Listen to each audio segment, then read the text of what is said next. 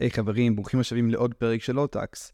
אנחנו חוזרים למתכונת הרגילה של פרקים קצרים, כל פרק מתרכז בנושא אחר בתהליך הרילוקיישן. הכל במטרה לעזור לכם ללמוד עוד על התהליך, לקבל כלים פרקטיים, תוך כדי שיתוף בסיפור האישי שלי. בחודשים האחרונים הייתי עסוק למדי, וכמו ששמתם לב, לא יצא להקליט פרקים חדשים. הרבה דברים קרו בחיי, והמשמעותי ביותר מביניהם הוא ההשקעה הכלכלית הכי גדולה שלי אי פעם, קנייה של בית בארצות הברית. זה היה תהליך מתיש ומאתגר, שכלל בין היתר שבירה של כמה קופות חיסכון, אבל למדתי המון. בפרק הזה אני הולך לשתף אתכם במסקנות ובידע שצברתי. אז היה נעימה.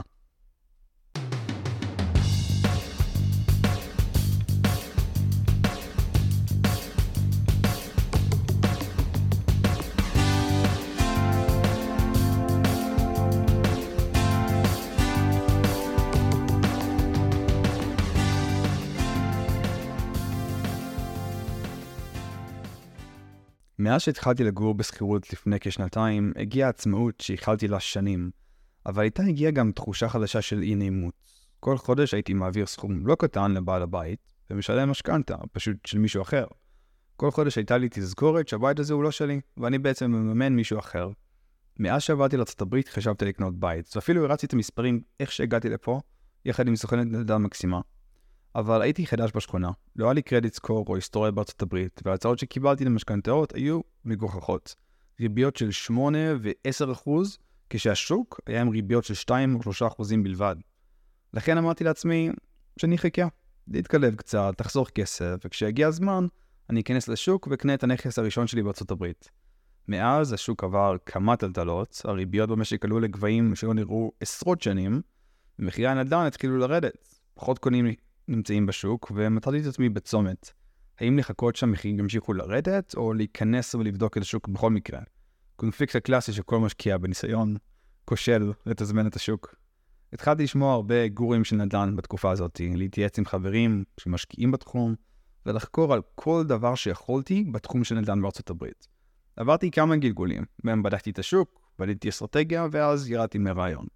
עד שבאפריל האחרון, לקראת סוף חוזה השכירות שלי, מאסתי בדירת השתי חדרים שגרתי בה. החלטתי שאני רוצה מקום גדול יותר, והתחלתי לחפש דירות להשכרה.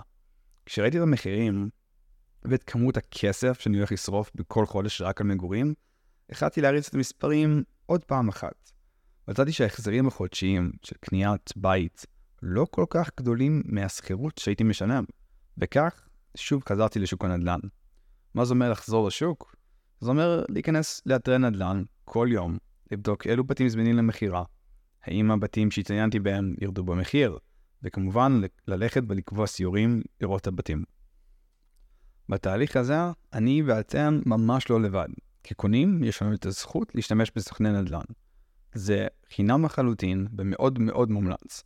אני לא יודע מה הייתי עושה בלי סוכנת הנדל"ן שלי, לפחות בקניית הנכס הראשון.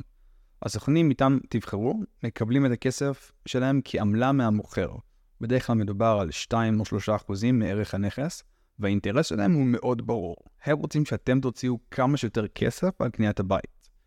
אז תחשבו על האינטרס שלכם. אתם יכולים לבחור עם מי אתם רוצים לעבוד, ומלבד בדיקה של ממליצים, חשוב לבדוק מה הערך המוסף של הסוכן שלכם. יש כאלה שיעזרו לכם למצוא סוחרים בחינם. אחרים יקשרו אתכם למוכרי בתים מתחת לרדאר של השוק, כך שרק אתם תוכלו להגיש הצעות. או ילמדו אתכם להיכנס לפרטים הקטנים ולהיות יותר מעורבים. אחת אפילו הציעה לי להכשיר את עצמי להיות סוכן נדל"ן. מכיוון שיש ניגוד אינטרסים די ברור, חשוב להיות חדים. לשאול שאלות. לרובנו זאת ההשקעה הכי גדולה שנעשה בחיים שלנו, וכל פריט מידע הוא קריטי ושווה כסף. לפני שאנחנו מתחילים לחפש בתים, חשוב לענות על השאלות של מה אנחנו מחפשים ומה התקציב שלנו. דירה או בית צמוד קרקע? כמה חדרי שינה או שירותים יהיו בבית? אילו אזורים בעיר מעניינים אותנו, וכמה כסף יש לנו בחסכונות שאנחנו מתכוונים לשים מראש. כל קנייה של נכס, בישראל או בארצות הברית, אתם צריכים להגיע עם הון עצמי. בארץ מדובר על שליש מערך הבית. בארצות הברית יש מגוון הרבה יותר רחב, החל מ-5% עבור משכנתאות מסוג FHA ומעלה. הסכום הראשוני שאתם שמים על הנכס נקרא Down Payment. ככל שהתשלום הראשוני גדול יותר, ההלוואה שלכם קטנה, וכמובן ההחזרים החודשיים קטנים בהתאם. יש כאן גם כלל נוסף, שקשור לביטוח משכנתאות.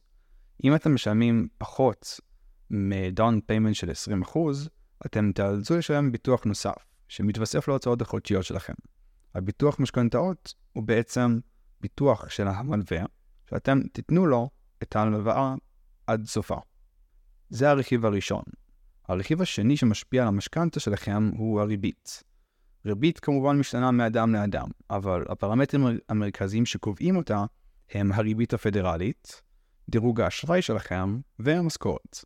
בגדול, רוצים לדעת שאתם מסוגלים לעמוד בהחזר ההוצאות החודשיות. את כל המידע הזה אנחנו מכניסים למחשבונים באינטרנט, תמצאו גם אחד בתיאור לפרק, ובודקים מה התקציב שלנו, כמה עולה הנכס, כמה אנחנו מתכוונים לשלם בהוצאות החודשיות, וכמה אנחנו צריכים לשלם מראש. לאחרונה, שלום סרדמסקי הכין פרק נהדר של חיות כיס על משכנת, משכנתאות. קישור בהערות לפרק. בו תיארו כיצד רוב הישראלים הולכים לבדוק נכסים בלי שעשו שיעורי בית ובדקו מה ההחזרים החודשיים שיכולים לעמוד בהם. הם מתאהבים בנכס, ואז מגלים שהם לא יכולים לקנות אותו. קצת חבל. בפרק מתואר גם איך המשכנתאות בישראל עובדות, עם חלוקה למסלולים. חלק מהמסלולים צמודי מדד, חלקם קבועים. זו חלוקה שנועדה לאפשר לנו כישראלים יותר גמישות והחזרים משתנים.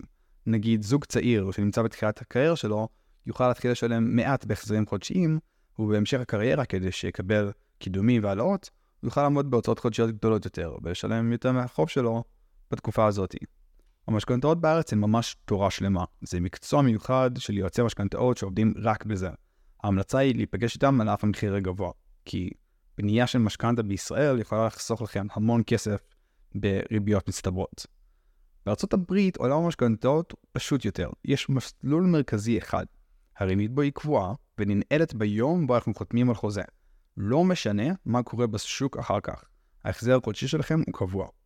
זו אגב הסיבה שהיום אנשים שקנו נכסים ב-2019 עד 2022 לא ממהרים למכור אותם. הם יודעים שאין מצב שהם ימצאו ריביות נמוכות יותר בשוק של היום, אז הם פשוט משאירים את הנכס עם ריבית מינימלית. אז אחרי שהלכתם למספר מלווים, ורצוי ללכת למספר, בחרתם את הריבית הכי משתלמת, תהיה לכם עוד הזדמנות להוריד את הריבית על ידי קניית נקודות. בגדול, אתם משלמים כסף נוסף למלווה מראש כדי להוריד את הריבית של המשכנתה. כל נקודה היא פלוס מינוס אחוז מערך הנכס שלכם, וכל מלווה יש את הנוסחה משלו לחשב את ההנחה שהוא מציע לכם על ידי הכסף הזה. אז נגיד שבדקתם את התקציב, הבנתם מה מתאים לכם, עצרתם סוכן או סוכנת, השלב הבא הוא להגיש בקשה מוקדמת למשכנתה. התהליך הזה נקרא Pre-Qualified for Mortgage. מדובר בטופס שמצהיר שאתם זכאים לקבל משכנתה ממלווה מוכר. לדוגמה הבנק שלכם. התהליך הזה הוא לא עולה כסף, אבל הוא ארוך וכדאי להתחיל אותו מוקדם. בעיקר לנו כישראלים, חלק מהנכסים שלנו נמצאים מחוץ לארה"ב. לכן הגורם המאשר צריך לבדוק את המקור של הכספים, תלושי שכר, רקע, ויזות, ואפילו תעודות לידה. רוב סוכני הנדל"ן אפילו לא התחילו לעבוד איתכם לפני קבלה של הטופס הזה. אז מהרגע שטופס ה pre-qualification אושר, אתם יכולים להתחיל לחפש ולבדוק את הנכסים. אפשר ללכת לאתרים כמו זילו, אבל מומלץ להשתמש באתרים שסוכני הנדל"ן ייתנו לכם. אתרים כמו מטריקס או קומפס, שם תוכלו למצוא פרטים יותר רלוונטיים, ואת סטטוס הבית, האם הוא עדיין מוצע למכירה, תחת חוזה או נמכר כבר. האתרים האלה מאפשרים לכם גם לנהל שיח offline, לרשום הערות, וכמובן לאפשר לכם ולסוכני הנדל"ן לשמור בתים בקלות באזור, ולהציע לכם לבדוק את הנכס. אחרי שבחרתם מספר נכסים, הגיע הזמן לראות אותם. לרוב, התיאום לבדיקת הנכס מתבצע על ידי הסוכן שלכם. כשתגיעו לנכס, יחכה לכם מנעול חשמלי עם קודן, כמה משחקים עם המנעול, איזה הלו אמורה, ואתם בפנים. אתם והסוכן תעברו על מצב הנכס, כדאי לשים לב למצב הברזים והצנרת מתחת לכיורים, ואם יש סדקים ביסודות של הבית, קירות, שטיחים שלא מרועטים כמו שצריך, כדאי גם לבדוק בחוץ שהגינה נראית בסדר ושאין עצים שנוגעים בגג. גיליתי שרוב חברות הביטוח לא הסכימו לבטח אתכם אם יש לכם דבר כזה. מצב השכונה ותאורת הרחוב גם חשובים. אני החלטתי שלא לקנות בית מסוים פשוט כי הוא היה, היה מפחיד להסתובב שם בלילה.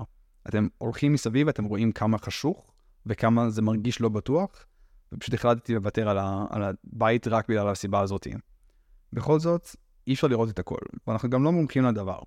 אם הבית מוצא חן בעיניכם ואתם שוקלים באמת לקנות אותו, חשוב להביא איש מקצוע רציני, אינספקטור, העלות שלו היא בין 350 ל-500 דולר, והוא נותן לכם דוח מדוקדק על מצב הבית. מהדוד מים חמים, היסודות ועד הגג. הם עושים עבודה מאוד מאוד יסודית, ואומרים לכם תוך מספר ימים בודדים מה דעתם על הבית. אגב, הם תמיד ימצאו משהו ולא צריך להילחץ. אני קניתי בית חדש מקבלן, והם מצאו רשימה של עשרות בעיות בבית שהיה צריך לסדר. במידה ואתם קונים בית מקבלן, הקבלן ידאג לכל הבעיות האלה לפני הכניסה שלכם לנכס. אבל במקרה השכיח, שבו אתם קונים בית מדייר קודם, יש לכם אפשרות לבקש קרדיט, הנחה, בקניית הבית על הבעיות שמצאתם. לדוגמה, נגיד שמצאתם בעיה בצנרת של המטבח, והתיקון עולה 500 דולר. אתם תבקשו הנחה בקניית הבית עבור אותם 500 דולר. אז נגיד שהתרשמתם מהבית, ואתם מוכנים לשלב הבא. הגיע הזמן לנקוב במחיר. זה לא המחיר הסופי, אל דאגה, אבל עם זאת, אתם צריכים לשלם סכום משמעותי כדי להיכנס לחוזה על הנכס. באנגלית זה נקרא to get under contract. בשלב הזה, המוכר מסיר את הבית מהשוק, ולא מקבל יותר הצעות. אני הייתי צריך לשלם 5,000 דולר כדי להיכנס לחוזה על הבית שקניתי. במידה ותקנו את הנכס, הכסף הזה משמש כחלק מה-down payment. עכשיו, מהרגע ששילמתם את הכסף, את ה deposit, יש לכם סדר גודל של שבועיים לעבוד. בזמן הזה אתם מביאים את ה inspector, אנשים מומחים נוספים כדי לבדוק את הנכס, ולמצוא את כל הדפקטים שיש בנכס, לבדוק את הגשת הצעה של, הסופית שלכם, שכוללת בקשת קרדיט מהמוכר.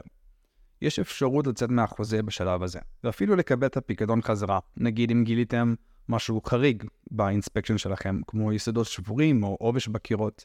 סוכנת נדל"ן טובה תדע למצוא את החריגות בחוזה כדי להוציא אתכם מחוזה בעייתי.